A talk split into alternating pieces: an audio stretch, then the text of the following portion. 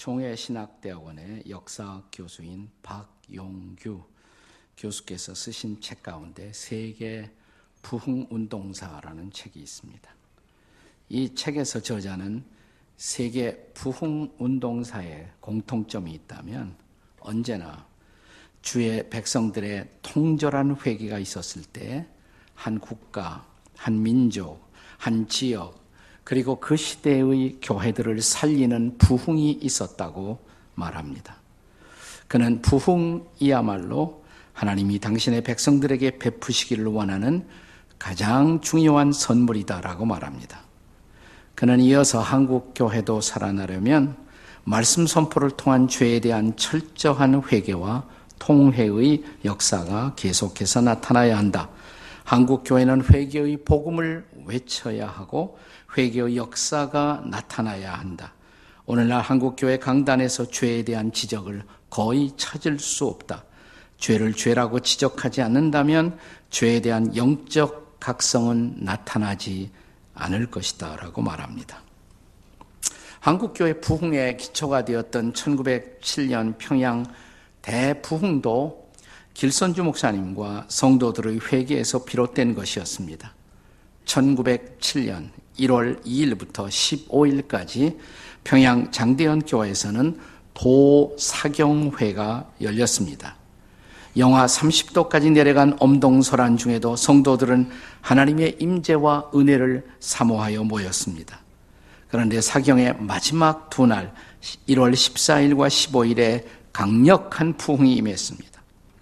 집회를 인도하던 지도자 길선주 당시에는 장로님이었어요. 나중에 목사가 되었습니다마는 그가 1년 전 세상을 떠난 친구로부터 재산 관리를 부탁받았지만 그 정리를 하는 과정에서 그 일부인 100달러를 자기가 사취했다고 나는 아간과 같은 죄인이 올시다 엎드려 고백한 것입니다.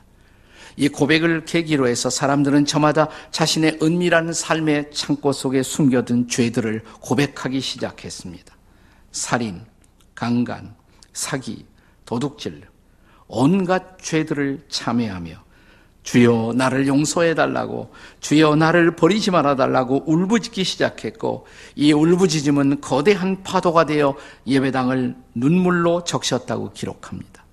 이 회개 역사는 한 교회에서 다른 교회로 마침내 이 땅 전국 교회가 회개의 운동 속에 깊이 잠겨 들어갔습니다.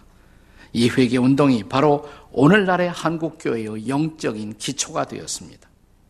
그런데 오늘의 본문에서 말라기 선지자는 자기 시대를 향한 회개의 복음을 선포하고 있습니다. 본문의 시작인 7절 말씀을 우리 함께 같이 읽겠습니다. 다 같이 시작. 만군의 여호와가 이르노라 너희 조상들의 날로부터 너희가 나의 규례를 떠나 지키지 아니하였도다. 그런즉 내게로 돌아오라. 그리하면 나도 너희에게로 돌아가리라. 내게로 돌아오라. 회개하라 이 말이죠. 히브리 말로 슈브, 메타노이아, 회개하라, 돌이키라는 말입니다. 다시 말하면 주의 말씀에 의하여서 죄를 지적하며 백성들의 돌아옴 혹은 돌이킴을 촉구하는 것입니다. 그때 이어졌던 백성들의 반응이 무엇이었습니까? 너희가 이르기를 우리가 어떻게 하여야 돌아가리까? 여기 어떻게 말라기서의 가장 중요한 키워드 화두인 어떻게 말하는 단어가 다시 등장합니다. 그 시대 백성들의 돌이킴 어떻게 가능했을까요? 그리고 오늘 이 시대를 살아가고 있는 우리의 돌이킴 어떻게 가능한가요? 첫째는 회개함으로 우리가 주의 길을 예비할 수 있어야 한다는 것입니다. 말라기 3장의 첫 구절인 3장 1절을 우리 같이 읽도록 하겠습니다. 다 같이 시작. 만군의 여호와가 이르노라. 보라, 내가 내 사자를 보내리니 그가 내 앞에서 길을 준비할 것이요 또 너희가 구하는 바 주가 갑자기 그의 성전에 임하시니 곧 너희가 사모하는 바 언약의 사자가 임할 것이라. 여기 내 사자라는 말이 등장합니다. My messenger. 그런데 기억하시나요? 선지자 말라키라는 그 단어의 의미가 바로 내 사자, 라는 뜻입니다. 근데 여기 본문에서 선지자가 자기 자신을 말하고 있는 것은 아니에요. 그렇다면 여기 주께서 앞으로 보낼 그의 사자는 누구를 말하고 있는 것일까요? 구약 시대의 마지막 선지자인 말라기는 신약 시대의 첫 번째 선지자의 사실은 그림자와 같은 존재였습니다. 자, 신약 시대의 첫 번째 선지자. 주님의 오실 길을 위해서 준비된 사람 누구였습니까? 세례 요한 혹은 침례 요한이었습니다. 이 침례 요한이 이 땅에 와서 외친 첫 번째 메시지를 기억하시나요? 마태복음 3장 1절 이하 3절의 말씀입니다. 같이 읽겠습니다. 시작. 그때 침례 요한이 이 땅에 와서 이르되 유대 광야에서 전파하여 말하되 회개하라 천국이 가까웠느니라.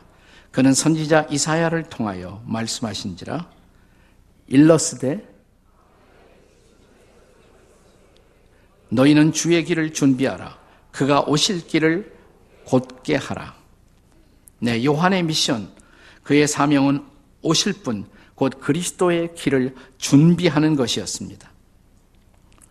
그런데 사람들이 예수 그리스도를 믿어 영접하고 정말 변화된 인생을 살기 위해서 그가 그리스도를 받아들이면서 준비해야 할 중요한 사건이 있었던 것입니다.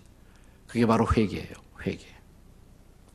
우리가 복음서를 읽어보면 일관성 있는 전도의 메시지는 회개하고 복음을 믿으라였습니다. 우리가 이따금씩 예수님이 영접했다고 그랬는데 삶은 하나도 변하지 않은 사람들을 종종 볼 수가 있습니다. 왜 그럴까요? 그건 회개 없이 주님을 받아들인다고 입술로만 고백한 것입니다. 그리스도인들의 회심의 명백한 증거, 그것은 회개를 통해서만 그 열매가 드러나기 때문에 그렇습니다. 그래서 요한은 회개하고 오실 메시아 주님을 영접하라고 외쳤던 것입니다. 그렇기 때문에 회개라는 것은 바로 주님을 받아들이는 준비 작업이다. 이렇게 말할 수가 있습니다. 자, 다시 오늘의 본문의 배경인 말라기 3장 1절로 돌아오겠습니다. 여기 1절 마지막에 언약의 사자가 임할 것이라 그랬어요. 언약의 사자. 여기서 언약의 사자라는 것은 그리스도를 뜻하는 것입니다. 그분이 임할 것이라. 그리고 이어지는 2절과 3절을 요약하면 회개하고 그분을 맞아들일 준비를 하라는 것입니다. 그리고 말라기 3장 5절은 그 다음에 5절 그들이 주님을 맞이하기 위해서 회개해야 할 죄목들을 심판하실 주님 앞에서 회개할 죄목들을 열거합니다. 자, 말라기 3장 5절을 같이 읽겠습니다. 3장 5절. 시작. 내가 심판하러 너희에게 임할 것이라.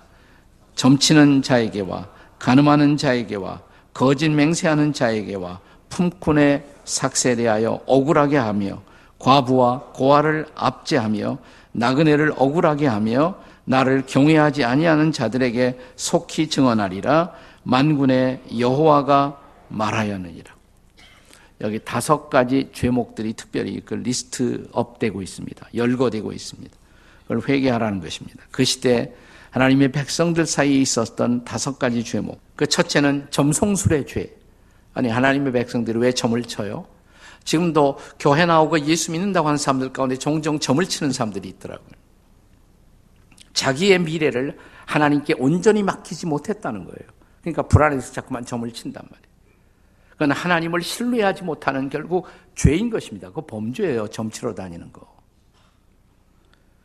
두 번째 간음의 죄. 세 번째 거짓 맹세의 죄.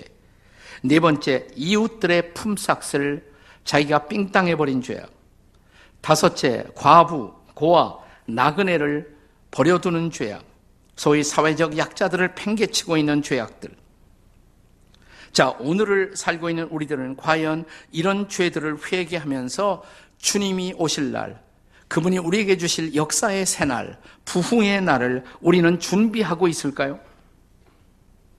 우리의 돌이킴, 그것은 회개로 시작되어야 마땅합니다. 우리는 회개함으로 주님의 길을 예비할 수 있어야 할 줄로 믿습니다.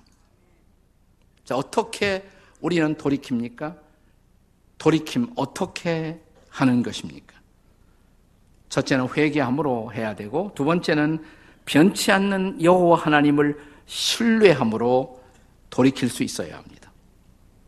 우리가 회개하려 할 때 언제나 우리의 마음속에서 떠오르는 퀘스천 마크가 질문이 있어요. 내가 이렇게 회개하면 과연 주님은 나를 받아주실까?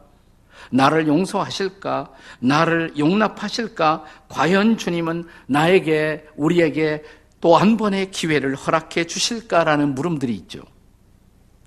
그래서 여기 우리의 돌이킴이 온전하기 위해서는 먼저 우리에게 그 주님에 대한 온전한 신뢰가 필요하다는 것입니다. 자, 여기 이제 말라기 3장 6절의 말씀을 보십시오. 말라기 3장 6절입니다. 같이 읽겠습니다. 시작. 나 여호와는 변하지 아니하나니 그러므로 야곱의 자손들아 너희가 소멸되지 아니하느니라. 야곱의 자손들 하나님의 백성들을 뜻하는 거예요. 언약의 자손들 그들이 결코 소멸되도록 버려두지 아니하시겠다는 약속입니다. 하나님의 약속입니다. 여러분, 하나님과 사람의 본질적인 차이를 아십니까? 그 차이 중에 하나는 하나님은 변함이 없어요.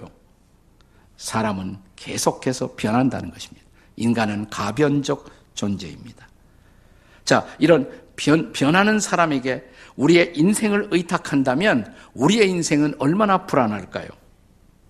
그런데 하나님은 불변하십니다. 하나님의 약속도 불변하십니다. 하나님의 사랑도 불변하십니다.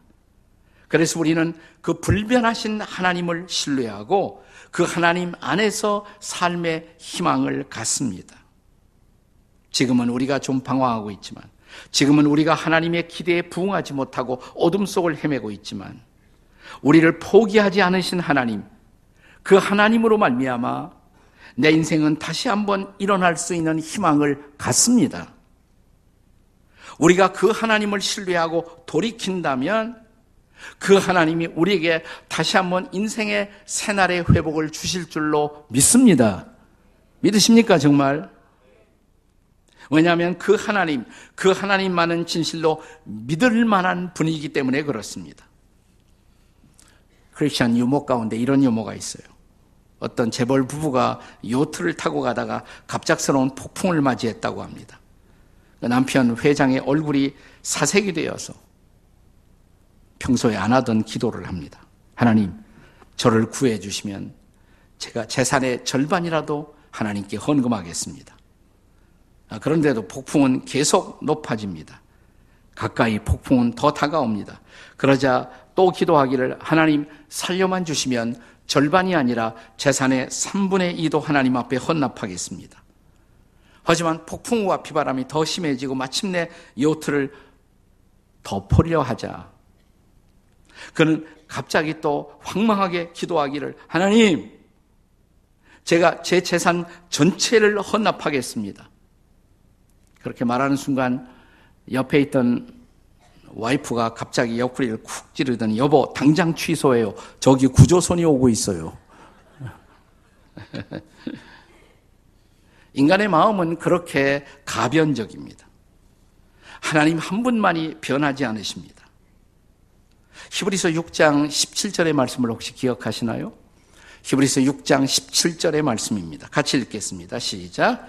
하나님은 약속을 기업으로 받는 자들에게 그 뜻이 변치 아니함을 충분히 나타내시려고 그 일을 맹세로 보증하셨다. 성경은 하나님의 약속의 말씀이에요. 근데 이 말씀이 틀림없다는 것을 하나님이 맹세하고 보증하셨다. 그래서 말씀은 변하지 않는다라는 것입니다. 그리고 이어지는 말씀, 히브리서 6장 19절에서 또 주님은 이렇게 말씀하세요. 같이 읽어 보세요. 히브리서 6장 19절 시작. 우리가 이 소망을 가지고 있는 것은 영혼의 닷 같아서 튼튼하고 견고하여 휘장 안에 들어가나니 무슨 말씀일까요? 이 변치 아니하는 하나님 그리고 그 하나님의 약속의 말씀 그 말씀 때문에 우리가 가지고 있는 소망은 흔들리지 않는다. 우리의 소망은 견고하다. 튼튼한 것이다. 그런 말씀이에요. 네. 사랑하는 여러분, 변하지 않는 하나님, 그리고 변하지 않는 하나님의 약속의 말씀, 그 말씀에 대한 변하지 않는 신뢰, 이것이 우리가 언제라도 안심하고 돌이켜 하나님 앞에 우리의 인생을 맡길 수 있고 하나님 앞에 나아올 수 있는 이유가 되는 것입니다. 돌이킴, 어떻게 가능할까요? 변치 아니하시는 하나님을 신뢰함으로 이 돌이킴이 우리에게 가능한 것입니다. 믿으십니까? 믿으셔야 합니다. 네. 자, 우리들의 돌이킴, 그 돌이킴은 어떻게 이루어져야 합니까? 회개함으로, 둘째 신뢰함으로, 하나님을 신뢰함으로. 세 번째, 온전한 헌신을 주님의 집에 드릴 수 있어야 합니다.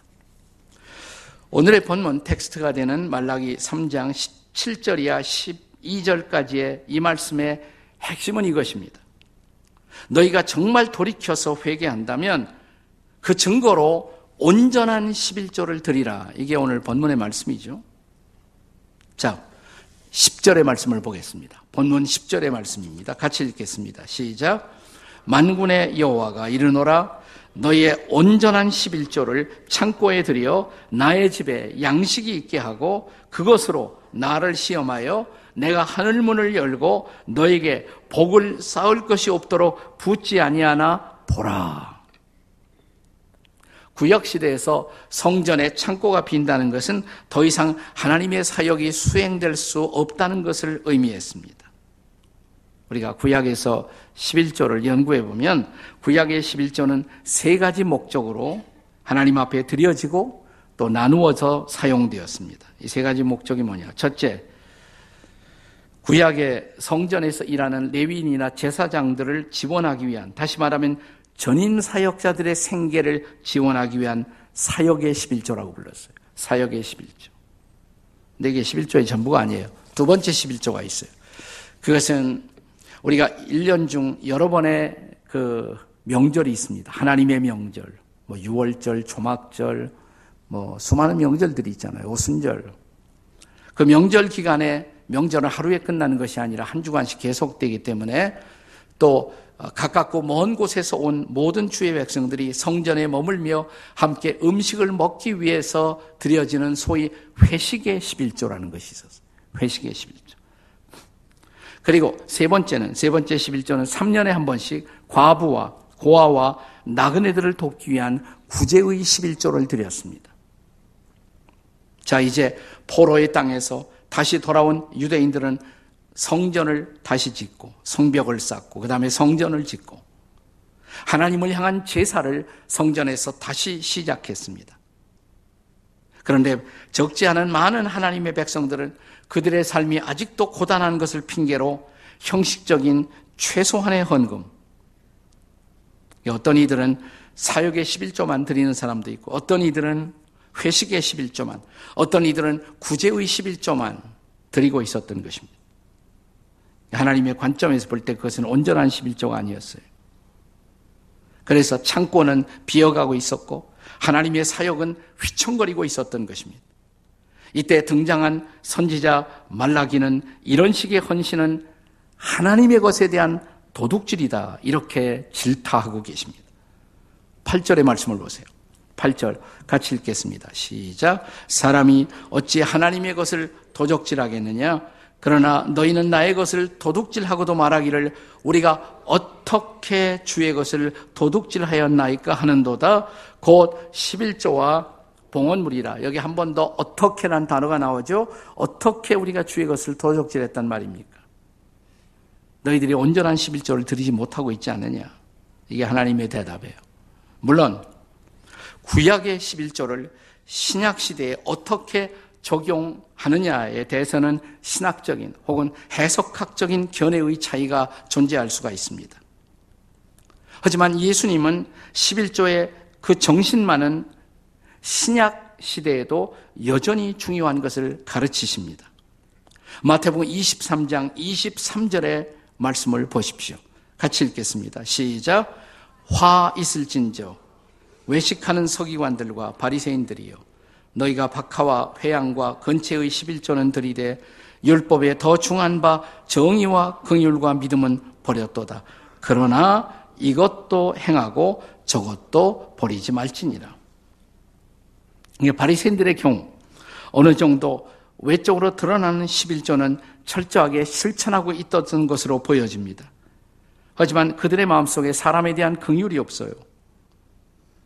또 진정으로 모든 일을 하나님 앞에서 의롭게 하고자 하는 그런 삶의 변화가 보이지 않았습니다. 그래서 주님은 그들이 11조는 드리면서도 더 중요한 정의와 긍휼과 믿음의 삶을 저버렸도다 이렇게 책망하십니다. 근데 그러면서도 11조의 실천 그것만은 버리지 말지니라라고 말씀하세요.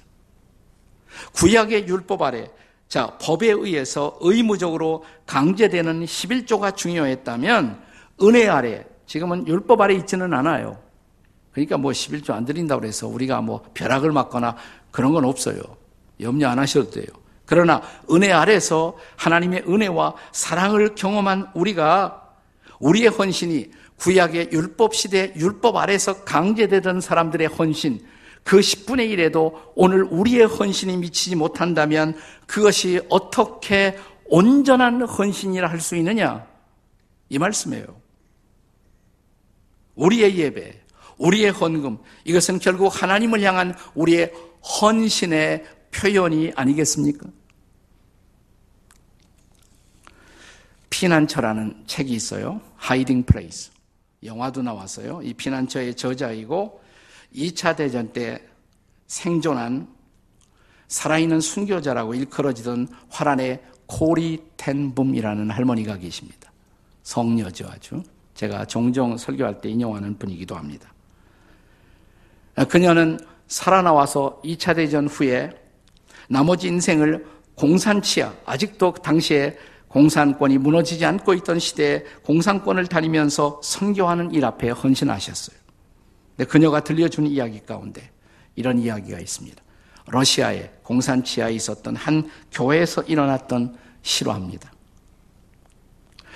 주일 예배가 시작되기 직전에 사람들은 예배를 위해서 모여오고 있었습니다. 그리고 거의 많은 사람들이 찼어요. 예배 시작 직전에 두 명의 군인이 갑자기 들어오더니 총을 꺼냅니다. 그리고 그 예배당에 있는 사람들에게 움직이지 마시오. 나는 당신들에게 우리는 5분이라는 시간을 주겠어. 5분 동안에 교회당 바깥으로 나갈 사람들은 다 나가시오. 그들은 자기의 생명을 구하게 될 것이오. 그러나 만약 여러분들이 이 자리에 남아 있다면 그들은 생명을 바쳐야 할 것이오. 자, 남은 시간 5분이요. 행동을 시작하십시오. 여기 저기서 한 사람, 한 사람, 한 사람 일어나더니 나가기 시작합니다. 만약 그런 사건이 지금 이렇게 여기서 일어났다면 어떤 일이 벌어질까 저는 매우 궁금합니다. 많이 나갔어요. 마지막에 한 10명 정도 남았더래요. 10명. 그러자 그 중에 한 사람이 뒤에 가서 예배당 문을 다 잠그더니 하는 소리가 총을 내려놓으면서 여러분 안심하시오. 우리들은 그리스도인들입니다. 우리는 생명을 죽게 바칠 각오가 되어 있는 분들과 예배하고 싶었습니다. 예배는 우리가 주님 앞에 생명을 드리는 일이 아니겠습니까? 우리의 찬송도, 우리의 기도도, 우리의 헌금도 모두 우리 자신을 죽게 드리는 일이 아니겠습니까? 이제 주님을 예배하십시다. 목사님, 목사님은 다행히 안 나가고 있었어요. 네, 목사님, 우리의 삶과 우리의 생명을 드릴 수 있도록 예배 인도를 시작해 주십시오. 그렇습니다. 생명을 드리는 일, 그것이 바로 온전한 예배입니다. 그것이 바로 온전한 헌신이 아니겠습니까? 중요한 질문은 이것입니다. 오늘도 우리는 예배의 자리에 나와서 우리 자신을 살아있는 제물로 하나님 앞에 드리고 있는 것입니다. 우리는 우리의 기도, 우리의 찬송을 통해서 우리 자신을 죽게 드립니다. 또 우리가 드리는 헌금을 통해서 하나님의 사역을 지원하기 위한 헌신을 드리고 있는 것입니다. 우리의 헌신 온전할까요? 우리의 기도 온전한 헌신일까요? 우리의 찬양 온전한 헌신일까요? 우리의 헌금 온전한 헌신의 표현으로 드려지고 있을까요? 당시에 하나님 앞에서 하나님 보시기에 죄 가운데 있었던 어둠 가운데 있었던 주의 백성들 그들에게 진정한 역사의 새날이 다가오기 위해서는 그들이 돌이켜야 한다고. 돌이키기 위해서는 죄를 회개해야 한다고. 오늘 회개가 우리 안에 일어나고 있습니까? 그리고 우리는 진정 하나님을 신뢰함으로 그 주님을 의지함으로 주님 앞에 우리 자신을 드리고 있을까요? 우리의 드림은 온전한 헌신, 온전한 예배로 주님 앞에 드려지고 있는 것일까요? 역사의 새날을 기대한다면 새 해가 멀지 않았습니다. 하나님이 축복하시는 새로운 인생을 우리가 기대하고 있다면 먼저 우리는 금년에 남아있는 날들을 회개함으로 보낼 수 있다면 주 앞에 엎드려 믿음으로 진지하게 우리 자신을 다시 주 앞에 드리는 헌신을 결단할 수 있다면 주님이 하늘문을 여시고 우리에게 축복을 부어주시며 너는 새날을 맞이할 자격이 있다고 그 새날, 새 은혜, 새 부흥이 임하는 그리고 그 부흥을 경험하는 저와 여러분이 그리고 우리 공동체가 될 수 있기를 주의 이름으로 축원합니다.